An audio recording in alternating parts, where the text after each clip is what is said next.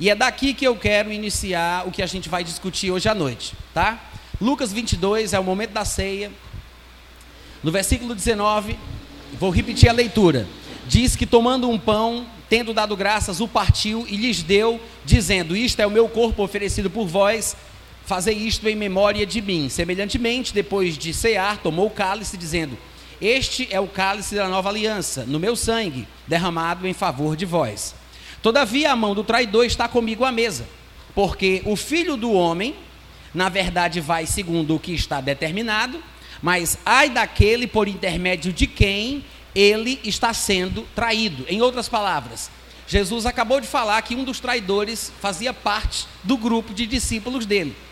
E, obviamente, gerou uma curiosidade. E os discípulos começaram a se perguntar sobre quem seria aquele que estava para fazer isso que é o que diz exatamente aí o versículo 23. Então começaram a indagar entre si quem seria dentre eles, não é de fora, é dentre os discípulos, quem seria o que estava para fazer isso.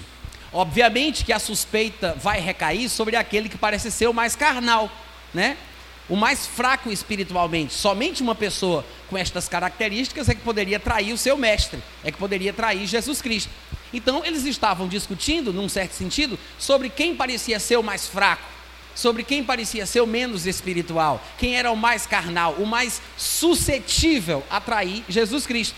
Só que, como a gente viu, eu vou repetir, no versículo seguinte a Bíblia diz que dessa discussão, eles já passam para uma nova discussão. No versículo seguinte diz que suscitaram também, ou seja, iniciaram também entre si uma discussão sobre qual deles parecia ser o maior. Então, a discussão aqui, é, presta atenção, olha para cá. A essência da discussão aqui não é simplesmente saber quem vai trair Jesus, é saber quem é mais crente ou menos crente. Quem é que é mais espiritual ou menos espiritual? Quem é que realmente faz aquilo que é certo e quem é aquele que está suscetível a fazer aquilo que é errado? Porque eles estão querendo descobrir não somente quem é o que vai trair, mas também quem é o maior. E esse é um ponto muito importante quando nós discutimos sobre relacionamentos interpessoais, porque afinal de contas, na maioria das vezes nós tratamos as pessoas de acordo com o que nós sentimos a respeito delas. A nossa forma de olhar para o outro faz com que às vezes, erroneamente, erroneamente, nos sintamos superiores ou inferiores. E é interessante que eles tenham discutido sobre isso, sobre quem parecia ser o maior. Em outras palavras, se nós, de fora, porque não fazemos parte do grupo dos doze, nós não estávamos lá, mas pelas histórias que nós lemos dos evangelhos e pelo que nós conhecemos dos discípulos, se nós fôssemos julgar quem parecia ser o maior, talvez, talvez, nós chutássemos em Pedro, em Tiago, em João, porque posteriormente alguns deles serão reputados por colunas da igreja de Jerusalém. E Paulo, na sua epístola aos Gálatas, ele menciona nominalmente Pedro, Tiago e João como colunas da igreja de Jerusalém. Talvez nós chutássemos em Pedro, Tiago e João como fortes candidatos para estarem entre os maiorais dos apóstolos, os mais crentes, os mais espirituais, os maiores líderes. Vocês concordam comigo que esse raciocínio parece fazer sentido? Não parece fazer sentido?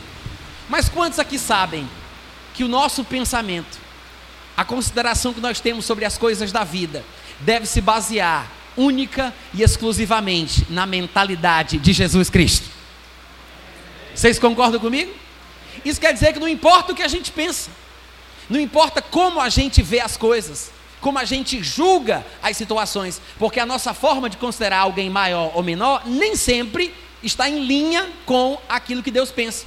Porque o homem, ele vê a aparência e é pela aparência que muitas vezes ele julga, mas Deus é aquele que vê o coração. Amém? Então, Jesus Cristo ele vai dar uma lição e quem estava aqui ontem sabe muito bem do que se trata, porque a gente leu esse texto. Mas Jesus vai dar uma lição que a gente não pode esquecer nunca. E eu estou usando esse texto de Lucas 22 como introdução para o que a gente vai falar hoje à noite, porque eu quero discutir sobre essa questão, a relação que há entre líder e liderado. também faz parte do conceito de cristianismo horizontal, porque estamos falando sobre como lidar com pessoas que estão abaixo de nós, pessoas que temos que liderar. Como é o nosso comportamento para com aqueles que nós pregamos para eles ou os lideramos no corpo de Cristo? De uma forma ou de outra, todos nós, sejamos pastores ou não, todos nós, sejamos ministros do Evangelho ou não, em algum momento da vida lideramos outras pessoas que nos cercam.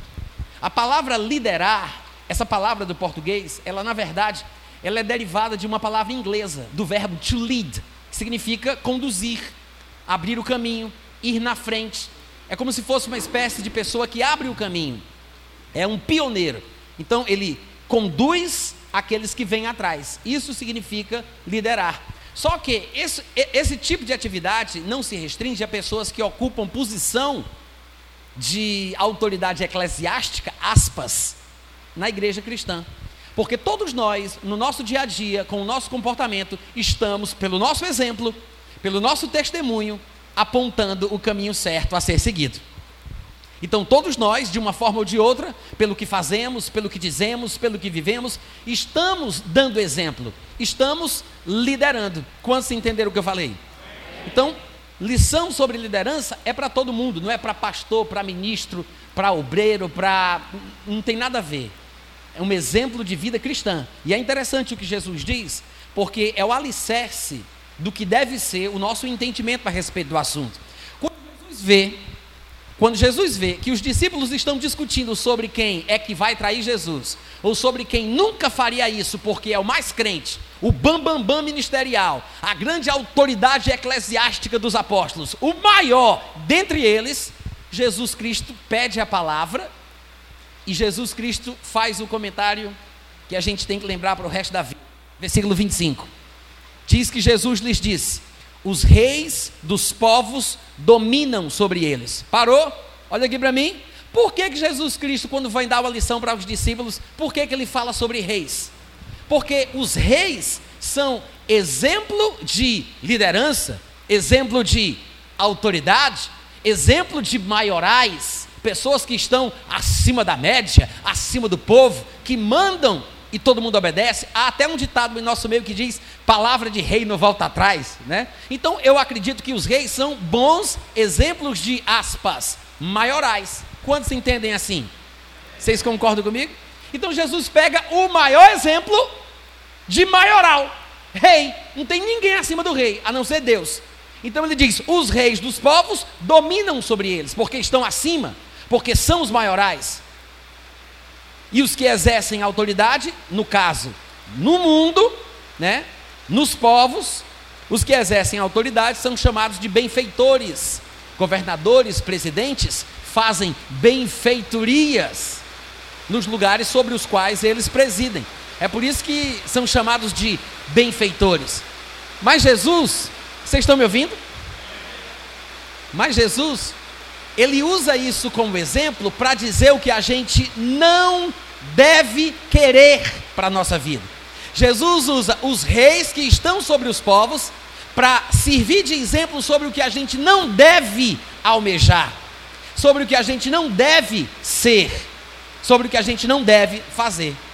Amém, gente? É por isso que ele fala: então tá, vocês conhecem os reis, eles não dominam sobre os povos. Aí ele fala no versículo seguinte: mas vocês não são assim. Jesus disse: Vocês não são assim. Vocês poderiam repetir comigo? Nós não somos assim. Não, agora faz o seguinte: bota a mão no peito assim e personaliza isso. Diga assim: Eu não sou assim. É bíblico chamar as coisas que não são como se fossem. Porque alguns de nós somos assim. Somos iguais os reis, que queremos dominar. Muita gente boa na igreja cristã não pode alcançar uma posiçãozinha um pouco mais elevada que já quer mandar em todo mundo. Domínio. Quer ver a carnalidade de alguém? Dê para ela autoridade. Dê para ela poder. Dê para ela um título. Dê para ela um cargo. Você vai ver como ele vai tratar o que ele, aqueles que ele considera menores, aqueles que ele considera inferiores. Aí Jesus usa o exemplo do rei para mostrar que nós, se queremos ter uma posição de maiorais, porque a discussão entre os discípulos era quem parece ser o maior, Jesus diz: Pois bem, olha para os reis. Ele diz: Os reis dos povos dominam sobre eles. O rei é o maioral. Não tem exemplo de pessoa numa posição mais elevada do que um rei. O rei domina sobre os povos. Aí ele diz: Isso é assim no mundo, mas vocês não vão ser assim. Isso quer dizer, gente, que sirva de alerta para todos nós, ministros, pastores, apóstolos, profetas, evangelistas, mestres, todos nós. Qualquer tipo de chamado que nós possamos ter da parte de Deus, não justifica qualquer atitude que demonstre domínio, controle e abuso de autoridade sobre o corpo de Cristo. Por que, Natan? Porque nós não somos assim. Não somos assim. E se estamos sendo, alguma coisa está errada. Alguma coisa está errada. E é sobre isso que a gente vai falar hoje à noite. Porque no nosso relacionamento interpessoal, nós temos que fazer o que Jesus fazia. Nós temos que pensar como Jesus pensava. Nós temos que ter o ponto de vista que Jesus Cristo tinha. E depois de Jesus dar essa, vou dizer assim, esse tapa de luva na cara dos discípulos que estavam discutindo na hora da ceia, que não era nem hora para isso. Eles estavam discutindo na hora da ceia sobre quem era maior. Quem era o maior, o mais crente, o mais capaz, o mais o bam bam bam. Aí depois que ele dá estapa de luva, o que é que Jesus faz? No versículo 26, ele diz: "O maior entre vós seja como o menor, e aquele que dirige seja como o que serve." E aí vem aquela pergunta que nós discutimos aqui ontem à noite, que muitas vezes os crentes não entendem, mesmo que a resposta já esteja no texto. Aí Jesus pergunta: Pois, qual é o maior? É aquele que está sentado à mesa ou aquele que fica em pé para servir quem está sentado à mesa? Veja que não é sentado na mesa, é sentado à, à mesa, acraseado, tá? Ele está falando sobre uma pessoa que se senta para ser servido. Gente, é lógico que maior é o que se senta para ser servido do que o que fica em pé para servir. Porque quem serve é o servo, quem é servido é o Senhor. Então quem é maior, o Senhor ou o servo? O Senhor. Que é por isso que quando nós chegamos num restaurante, o garçom que está ali para desempenhar uma função de servo, ele nos trata com nobreza, com dignidade, até nos chamando de Senhor muitas vezes. Por quê? Porque a função dele é servir aqueles que estão sentados à mesa. Por isso é que Jesus faz uma pergunta óbvia. Não é uma pergunta que ele espera que os discípulos pensem para encontrar a resposta. É uma pergunta que nós chamamos de pergunta retórica. É uma pergunta que a resposta já está nela. Todo mundo já sabe qual é a resposta. É uma pergunta só para você considerar o que talvez você não percebeu. É por isso que ele diz: quem é maior, o que está sentado à mesa ou aquele que serve? E Jesus sabe que eles sabem a resposta. É por isso que ele responde como quem já sabe que ele sabe. Porventura não é aquele que está sentado à mesa? Ou seja, não é assim? Vocês não sabem disso? É ou não é? O que está sentado à mesa? Todo mundo é, é, é, é. Eles sabem a resposta. Só que nós, às vezes, nos atrapalhamos. E é por isso que ontem eu fiz aquela pegadinha com vocês. Quem é maior? O que está à mesa ou aquele que serve? Aí todo mundo, o que, o que serve? Por que, que a gente responde o que serve? Porque quando lemos o resto do texto, vemos que Jesus diz: Pois eu entre vós sou aquele que serve. Aí a gente pensa: Ué, se Jesus é o que serve e Jesus é o maior, então quem serve é o maior. Mas esse não é o raciocínio. Jesus está usando o exemplo do dia a dia, que é o serviço àqueles que se sentam para comer, e esse serviço é desempenhado pelos servos da casa ou pelos garçons em nossos restaurantes, como hoje em dia nós temos.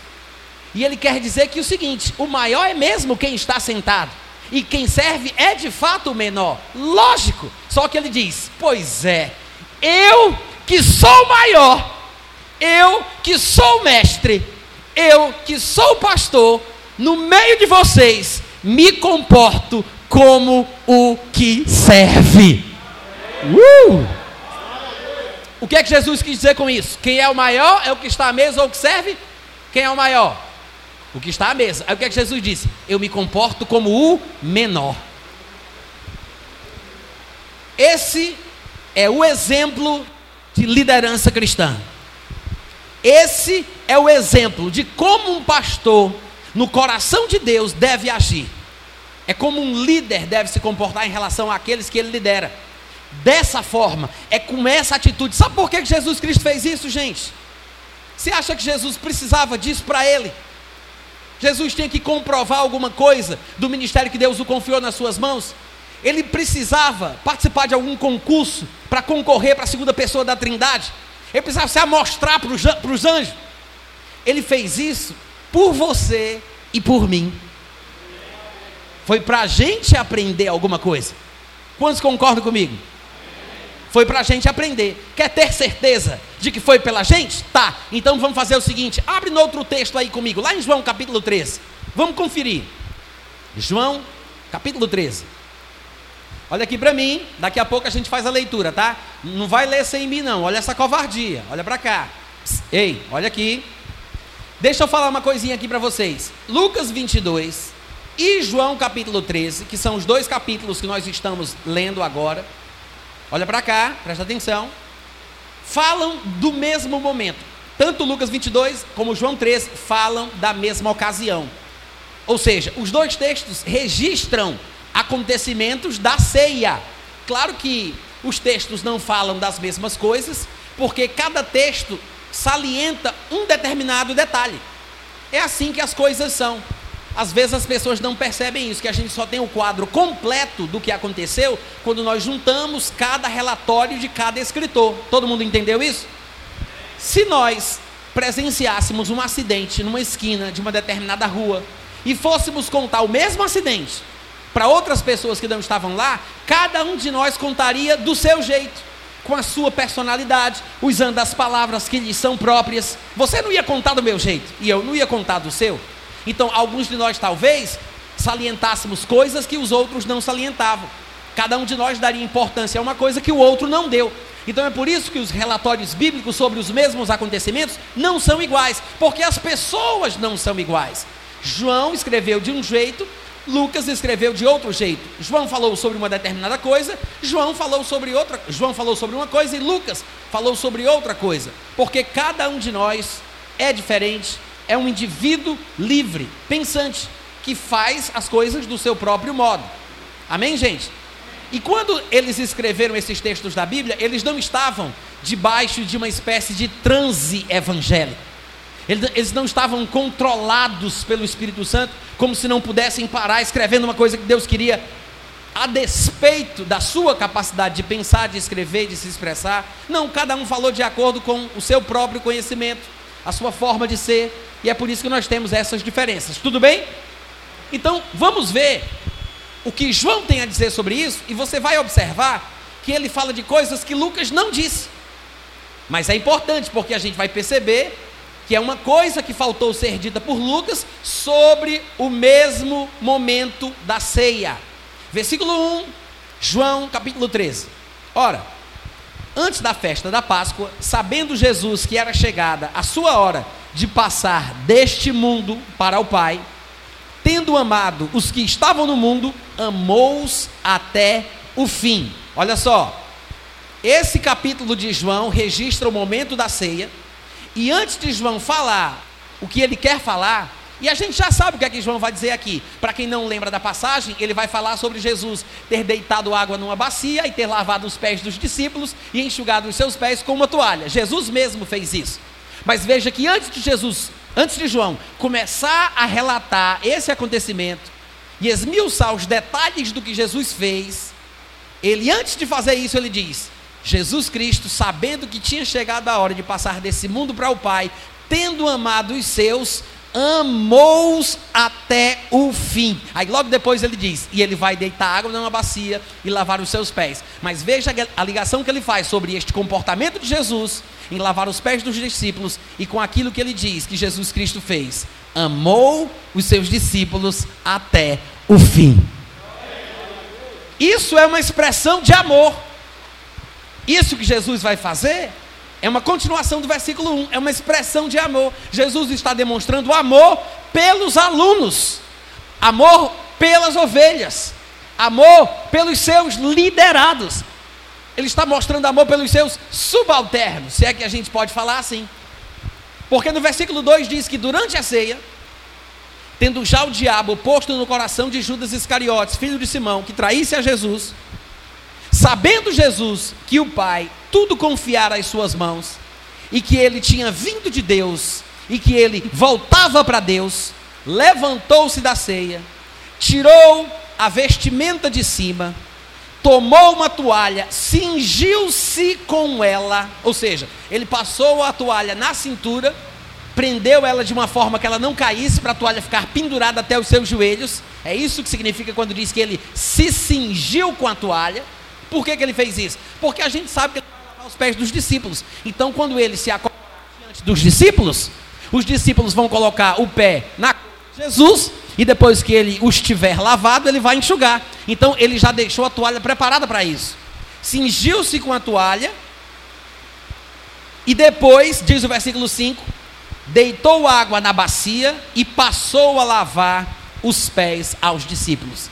Jesus, ele mesmo, ele mesmo, colocou a toalha, pegou a bacia, foi lá onde tinha água para poder pegar, colocou água na bacia. Ele não disse assim: muito bem, eu quero um voluntário para derramar água para mim dentro daquela bacia. Agora, um, dois, três, já! Ele não fez isso. Ele foi lá, colocou a água como se já não bastasse. E ele mesmo foi lavar os pés dos discípulos. E a Bíblia diz que ele não só lavava, como enxugava os pés deles com a toalha com que estava cingido. Antes da gente continuar a leitura, deixa eu explicar uma coisinha aqui para vocês. Naquela época, eles caminhavam longas distâncias. E a região onde eles viviam era bem empoeirada, havia tempestades de vento que levantava muita poeira, e era muito comum que os pés ficassem imundiçados de areia, de barro, de lama, de tudo que não prestava, tanto mais quanto eles andassem de um lugar para o outro. Quando eles chegavam em algum lugar, muito normalmente, o anfitrião da casa dava alguma, alguma coisa para eles, chamava os empregados da casa para que eles pudessem lavar os seus pés. Eles chamavam os servos responsáveis por esse tipo de atividade. E pelo que parece na cultura judaica, os servos que lavavam os pés eram os servos de posição mais baixa, por causa da tarefa.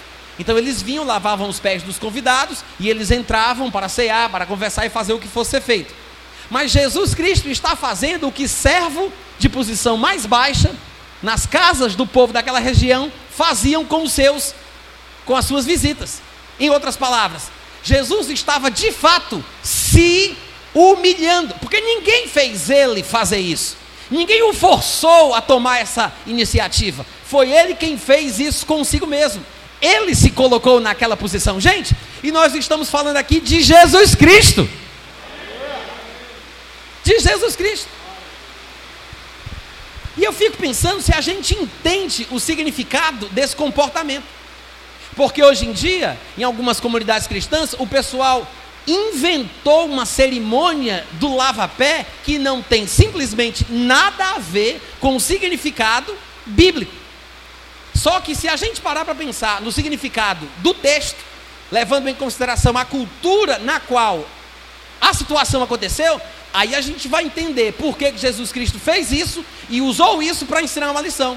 Ele está querendo mostrar que o líder, o pastor, o, o reverendo, o ministro, aquele que está numa posição supostamente mais elevada, ele deve agir como se fosse, de fato, o menor servo de todos os outros.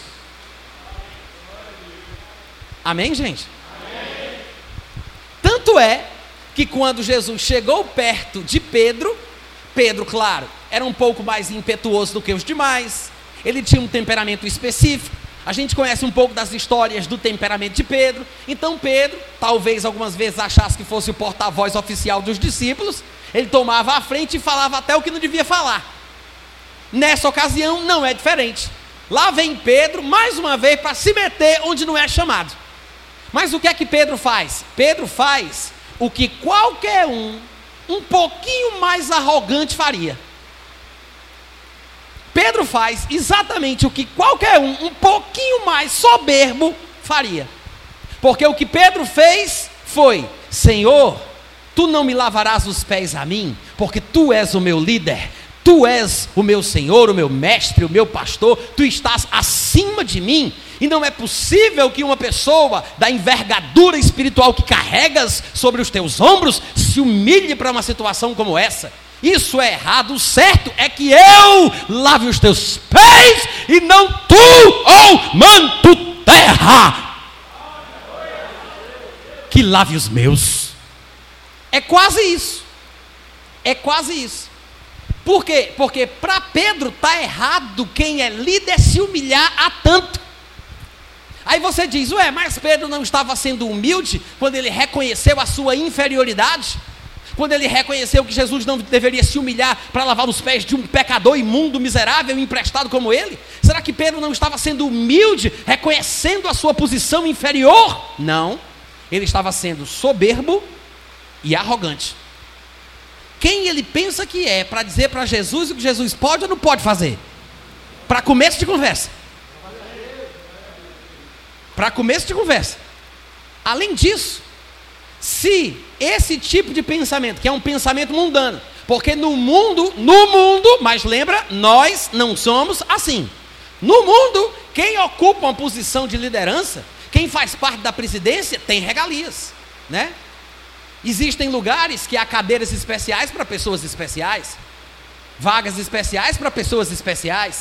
As pessoas que estão em posição de liderança parecem ter privilégios que o outro povo não tem. Quando na verdade parece que Jesus quer ensinar é exatamente o contrário. Que aquele que está na posição de liderança deve agir de forma prática como se fosse o empregado de todo mundo. É forte, Brasil. É ou não é? Muitos de nós queremos estar no ministério, mas por que queremos ocupar a posição ministerial? Para beijarem o nosso anel? Para nos reverenciarem na entrada da igreja? para nos chamarem de títulos pomposos, pastor, reverendo, apóstolo, vice-deus? Por que nós queremos estar no ministério? Será que nós aprendemos o que Jesus Cristo ensinou? Porque ele disse: no mundo é que eles fazem isso. Os reis dos povos dominam sobre eles, mas vocês não são assim. Aí na ceia, lembra que foi na ceia, né? Que Jesus disse isso lá em Lucas 22. Na ceia, aí Jesus, para complementar a lição, provavelmente depois do que a gente leu em Lucas 22, aí ele diz: Eu vou mostrar como é que é. Aí Jesus tira a vestimenta de cima, passa uma toalha na cintura, deita água na bacia e vai lavar os pés dos discípulos. Um escândalo! Um líder, um pastor, um mestre, um rabino se humilhando a isso. Não é normal. Mesmo no meio religioso, se a gente fosse estudar a cultura judaica, você veria que mesmo no meio religioso, esse tipo de comportamento não era normal. Jesus Cristo, ele inova completamente. Ele inventa um novo tipo de liderança que infelizmente, infelizmente, nós cristãos não aprendemos porque preferimos ler as 25 leis do sucesso da liderança. Nós precisamos ler. Saiba como ser um líder melhor. Aprenda com o PhD fulano de tal como se tornar um líder de valor. E a gente não presta atenção no que é que Jesus Cristo ensinou. Aí lá e vai os bandos de besta da igreja.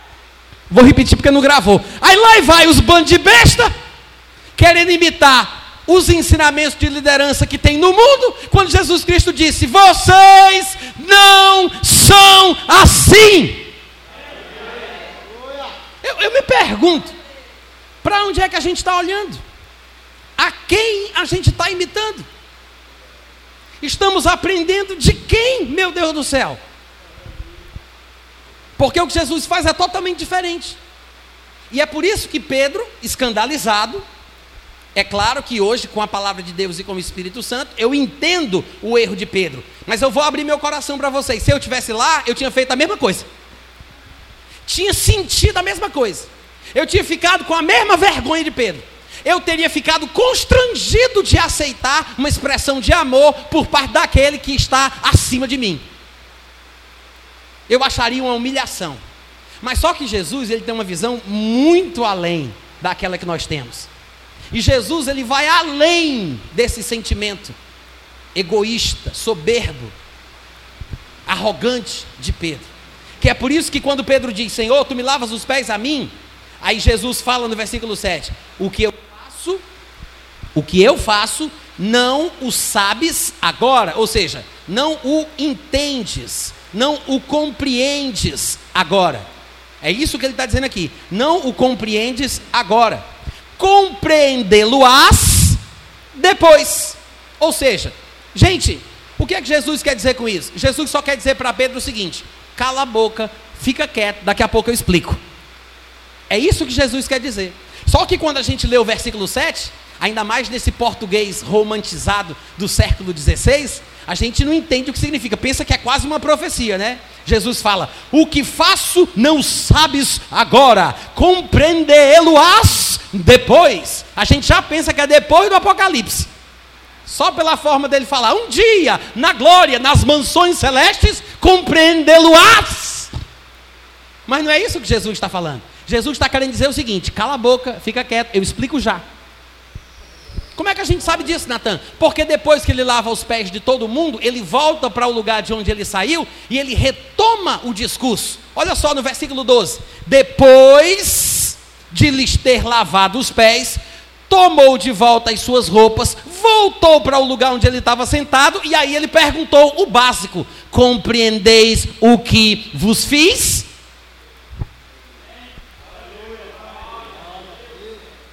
Amém, gente?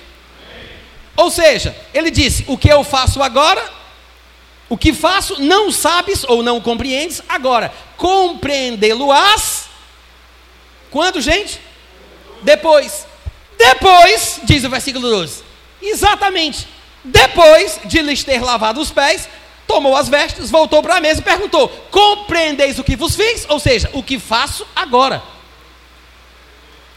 O que faço não sabes agora, compreendê-lo-ás depois. Depois que ele terminou, ele perguntou: Vocês compreendem?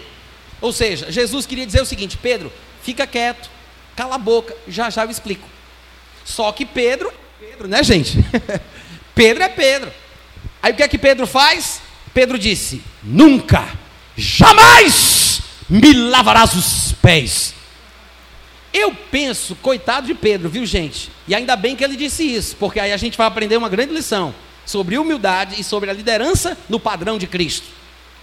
Eu acho que Pedro, para ter a ousadia de falar um negócio desse, na frente dos outros discípulos, ele achou que estava sendo muito certo, muito correto, e que receberia uma espécie de elogio ali de Jesus Cristo. Porque, para para pensar, Jesus lavou os pés de João, lavou os pés de Levi, lavou os pés de Tiago. Aí quando chega nele, diz assim: você pode lavar os pés dos outros, os meus não. Esses aí, não estou nem aí o que, é que eles pensam, o que, é que eles acham, mas os meus, eu tenho consciência. Em outras palavras, ele está se achando melhor do que os outros. Ele está se achando melhor do que os outros, porque os outros não tiveram a percepção espiritual de não aceitar uma coisa dessa. Mas ele não, ele, ele não é louco. Ele não vai, pode lavar os pés dos outros, os meus não. Nunca me lavarás os pés. Só que Jesus entendeu o seguinte: para Pedro, um pastor, um líder, um ministro, não pode se rebaixar a uma posição como essa. Então ele diz: por isso, por saber quem tu és e quem eu sou, e entender que tu estás acima de mim, tu não vais lavar os meus pés. Aí Jesus diz: se eu não te lavar os pés, não tens parte comigo. O que significa isso? Jesus está dizendo: se você não aceitar que eu, sendo o líder, lave os teus pés, eu não quero você no meu grupo ministerial. Você não vai fazer parte do meu ministério, porque não é assim que eu penso. Porque no dia que eu sair e tiver que te colocar na posição que eu estou, se você acha que pessoas na posição que eu estou não podem fazer isso, você também não vai fazer. Hum. Agora deu para entender. Jesus está dizendo: se é esse o seu sentimento, tu não tem parte no meu ministério, tu não tem parte comigo, porque não é assim que eu penso. E eu não quero que pessoas que pensam assim ocupem posição de liderança no ministério que eu estou fundando. Amém, gente? Diga, eu não sou assim. Aí quando Jesus diz isso, ele percebeu que falou besteira, aí lá vai ele de novo, Senhor, se é assim, então não lava só os pés não, lava também as mãos, lava a cabeça, lava o cotovelo, dá uma esfregadinha aqui nas minhas costas. Mais uma vez, o que é que Pedro quis dizer com isso? Se tu lavou só os pés dos discípulos, tu vai ter que me lavar mais. Os resquícios do erro, esse sentimento de querer ser diferente, né? E deixar Jesus falar é a melhor coisa, gente. E estamos perto de encerrar. Mas aí Jesus explica no versículo 10 que quem já se banhou não necessita de lavar senão somente os pés. Quanto ao mais, ele já está todo limpo.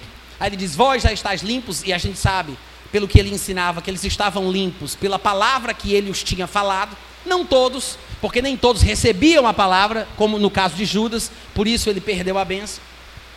E no versículo 12 ele diz: Pois é, depois de lhes ter lavado os pés, tomou as vestes, voltou para a mesa e perguntou: Vocês entendem o que foi que eu fiz?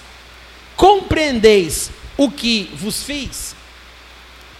No versículo 13 ele explica: Vós me chamais o Mestre e o Senhor, e dizeis bem, porque eu sou. Ora, se eu, sendo o Senhor e o Mestre, vos lavei os pés, também vós deveis lavar os pés uns dos outros.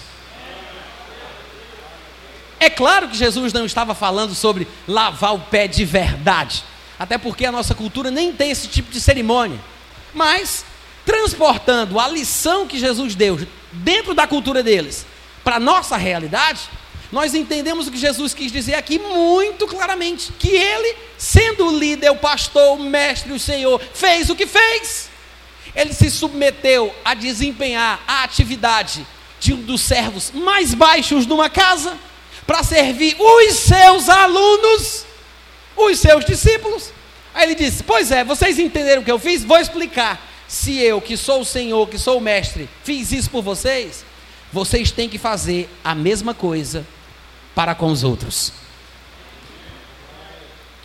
No versículo 15 ele diz: Porque eu vos dei o exemplo para que, como eu vos fiz, façais vós também. Ou seja, como eu fiz, vocês têm que fazer. Versículo 16: Em verdade, em verdade vos digo que o servo não é maior do que o seu senhor, nem o enviado maior do que aquele que o enviou. Se vocês sabem estas coisas, Bem-aventurados sois se as praticardes. Onde é que está a bem-aventurança, gente? Não é em ter o conhecimento, não é em ter um bom, uma, uma boa explicação sobre o assunto, não é simplesmente tomar conhecimento do que é certo e do que é errado não é simplesmente ser ensinado ou doutrinado corretamente sobre o tipo de liderança que Jesus Cristo pregava. O simples fato de se ter conhecimento é apenas uma parte do processo. Jesus disse: Se sabeis estas coisas, bem-aventurados sois se as praticardes. Então, saber é apenas o pontapé inicial, mas a bem-aventurança não vem em simplesmente se saber, vem em se praticar aquilo que se sabe. A partir do momento que você ouve uma ministração como essa, que mostra muito claramente o posicionamento de Jesus como o maioral dos maiorais, e ele mostra como, como, se comporta em relação aos seus liderados, gente, nós não temos desculpa de fazer diferente. A quanto, quanto mais nós temos, mais de nós será cobrado. A quem muito é dado, dele muito será cobrado.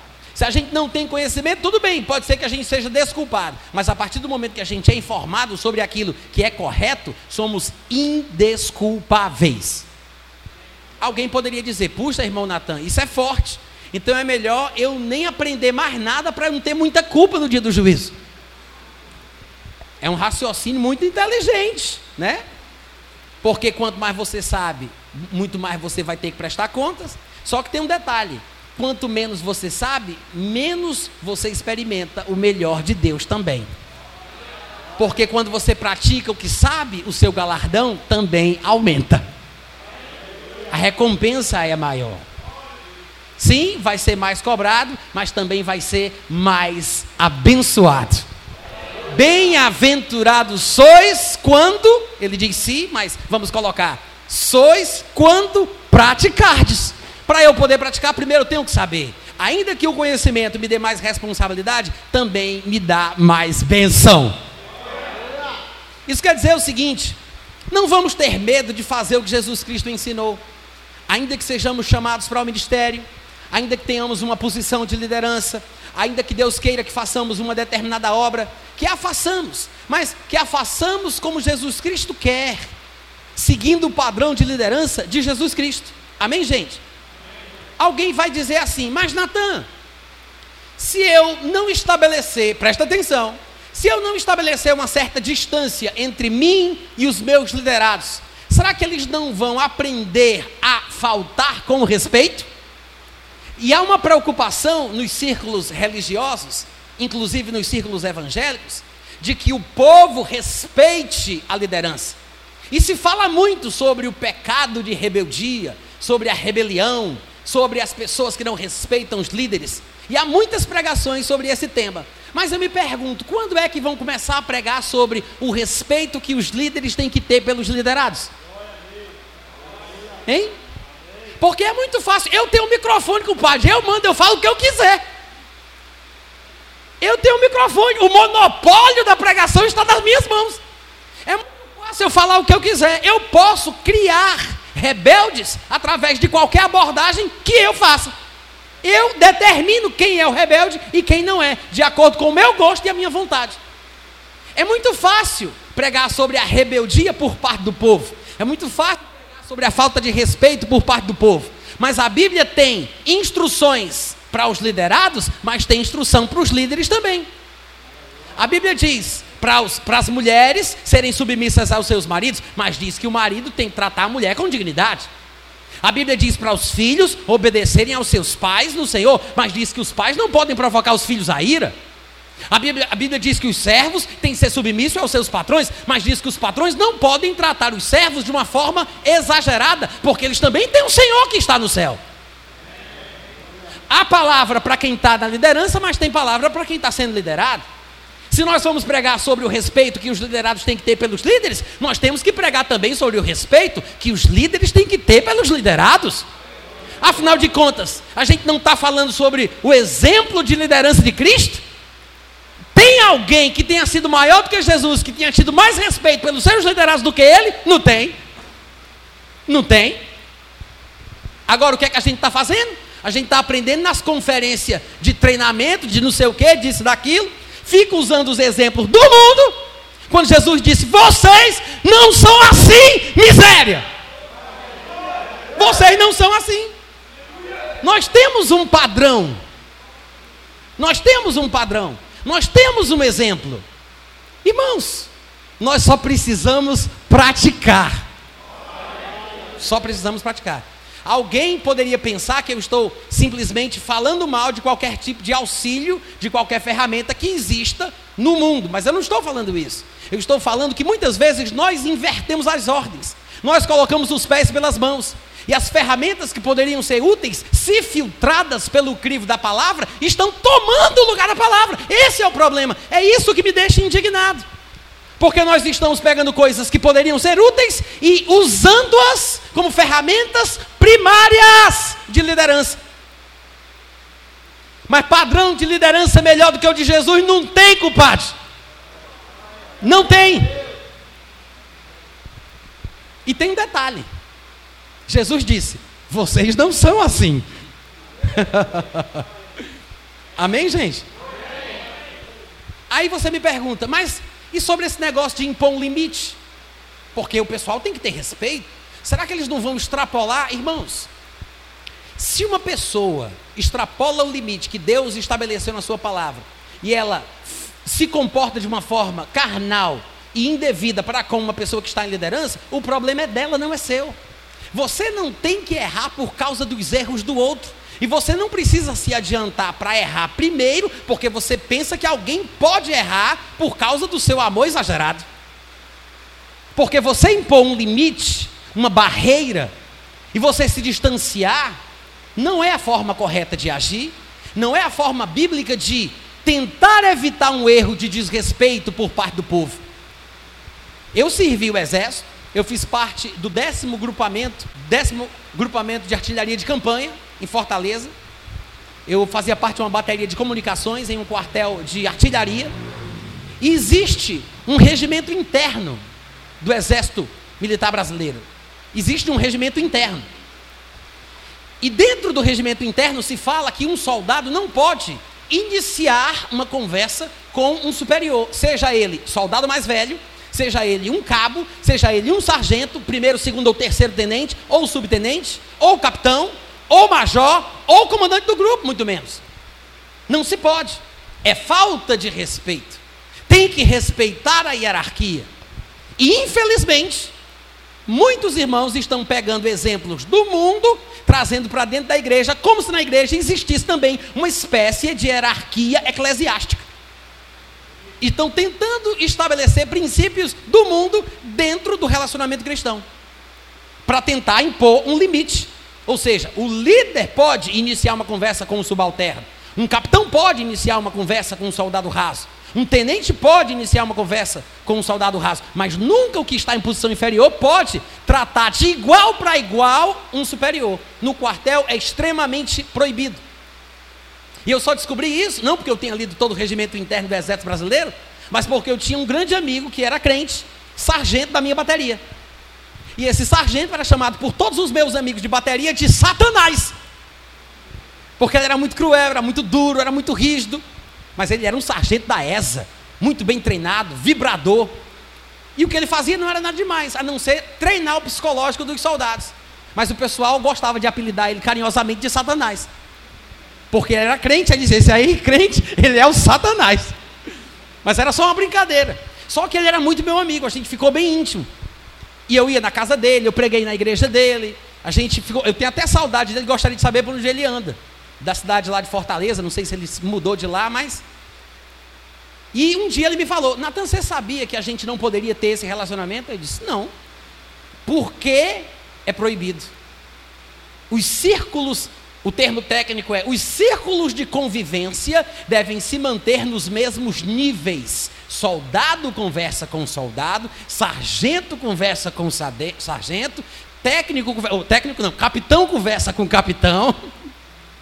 círculos de convivência. Você não pode quebrar essa hierarquia. Irmãos, isso não tem nada a ver com o cristianismo. Nada a ver, nada. Nada a ver. E nós precisamos entender que não importa se as pessoas vão nos desrespeitar. Se nós somos líderes como Cristo quer que sejamos, nós devemos aceitar o escárnio, aceitar o desrespeito, aceitar a desconsideração, porque ele, que é o nosso exemplo maior, também foi desrespeitado pelos seus conterrâneos, pela sua família, pelos seus compatriotas. Está escrito lá em Marcos capítulo 6, a partir do versículo 1 diz que Jesus Cristo, tendo partido dali, foi para a sua terra natal e os discípulos o acompanharam. Quando ele chegou lá num sábado, passou a ensinar na sinagoga. Muitos o ouvindo se maravilhavam, dizendo: De onde foi que veio para ele estas coisas? Que sabedoria é esta que lhe foi dada? Como é que se fazem tais maravilhas pelas suas mãos? A gente conhece esse rapaz. Ele não é o carpinteiro, o filho de Maria, irmão de Tiago, de José, de Judas, Simão? Não vivem aqui entre nós as suas irmãs e se escandalizavam nele. Jesus, porém, lhes disse: Não há profeta sem honra, senão na sua terra, entre os seus parentes, na sua própria casa. E a Bíblia diz que ele não pôde fazer ali muitos milagres, aliás, desculpa, nenhum milagre, se não curar poucos enfermos, ainda se esforçando, tocando neles, tendo que impor as mãos, e se admirou da incredulidade deles. Ou seja, quem perdeu a bênção foi quem não o tratou como devia. Quem não teve consideração, quem não ouviu o que ele tinha para falar. Porque às vezes nós não entendemos qual seria o respeito bíblico que nós devemos prestar a um líder. A Bíblia ensina, eu tenho a pretensão de falar sobre isso ainda hoje à noite, Mas às vezes nós, nós esperamos que haja um tratamento exacerbado, totalmente antibíblico, mais ou menos no padrão do que a gente vê no mundo. Talvez alguns líderes e pastores quisessem ser tratados exatamente como os políticos são, ou como alguns líderes de empresas, chefes, presidentes são. Talvez por isso é que haja essa bagunça dentro da igreja, pela forma dos líderes tratarem. Você vê, em algumas comunidades cristãs, alguns de vocês nem vão acreditar no que eu vou dizer aqui. Mas é verdade. Eu vi com esses olhinhos aqui que a terra vai comer. Eu vi. Está todo mundo sentado na igreja, aí o pastor, o pastor presidente, espera todo mundo entrar, espera o culto já ter começado, chega atrasado de propósito para todo mundo ver ele entrando, que quando ele entra, todo mundo se levanta. Em reverência ao homem de Deus que acabou de chegar. E tem mais, ele não vem trazendo a Bíblia dele na mão, não. Por quê? Porque ele precisa de um servo que carregue os seus pertences. E ele chega com aquela pompa, peitão esticado, parece um cururu teitei. Aí vai lá o servo, coloca a Bíblia dele, as coisinhas dele, aí sai. Aí ele chega lá, oremos! Aquela pompa, aquela besteira, aquela frescura. Para que isso? Para impor respeito. Para criar um acordo tácito, sem palavras, para que todo mundo entenda que quem manda aqui sou eu. Sabe o que eu tenho a dizer a respeito disso? Isso. É isso que eu tenho a dizer a respeito disso. Ridículo. Ridículo. Não é isso que a Bíblia ensina, gente. Não é isso que a Bíblia ensina. Vocês estão me ouvindo?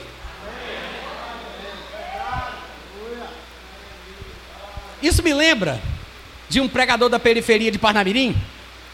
em cada cidade que eu estou, eu, eu digo o nome da cidade, né?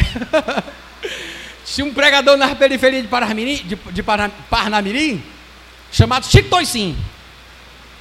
Chico Toicim pregava em todos os pontos de pregação de Parnamirim. Num canto, no outro, numa esquina, na outra. Todo canto ele ia. Um dia, pela graça de Deus, surgiu a oportunidade dele pregar na Europa. Pagaram a passagem dele, a alimentação, hospedaram ele lá. Ele viajou de um país para o outro, recebeu uma oferta boa. E ele se sentiu, né? Puxa, poderoso. Afinal de contas, ele não era mais um pregador de uma só cidade. Ele tinha pregado agora para as nações, na Europa, no primeiro mundo, onde tudo começou. Aí quando ele chegou no Brasil, que ele foi anunciar a próxima pregação dele, ele percebeu que o nome Chico Toicim não era muito atraente. E que talvez por causa do seu nome, as pessoas iriam desrespeitá-lo. A partir desse dia ele disse: Já não me chamo mais Chico Toicim. Quem falar comigo me chame de Francis Bacon. Vocês vão entender daqui para mais tarde. Por quê? Qual é a moral da história?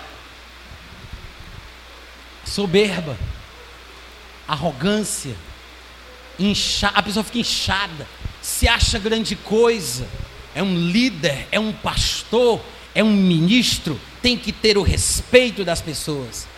Irmãos, eu vou encerrar aqui porque a gente vai continuar falando sobre isso. Mas eu não quero entrar no assunto que eu vou ter que parar pela metade. Então vocês vão entrar no intervalo, 10 minutinhos, daqui a pouco a gente volta, tá bom? Vão em paz em nome de Jesus.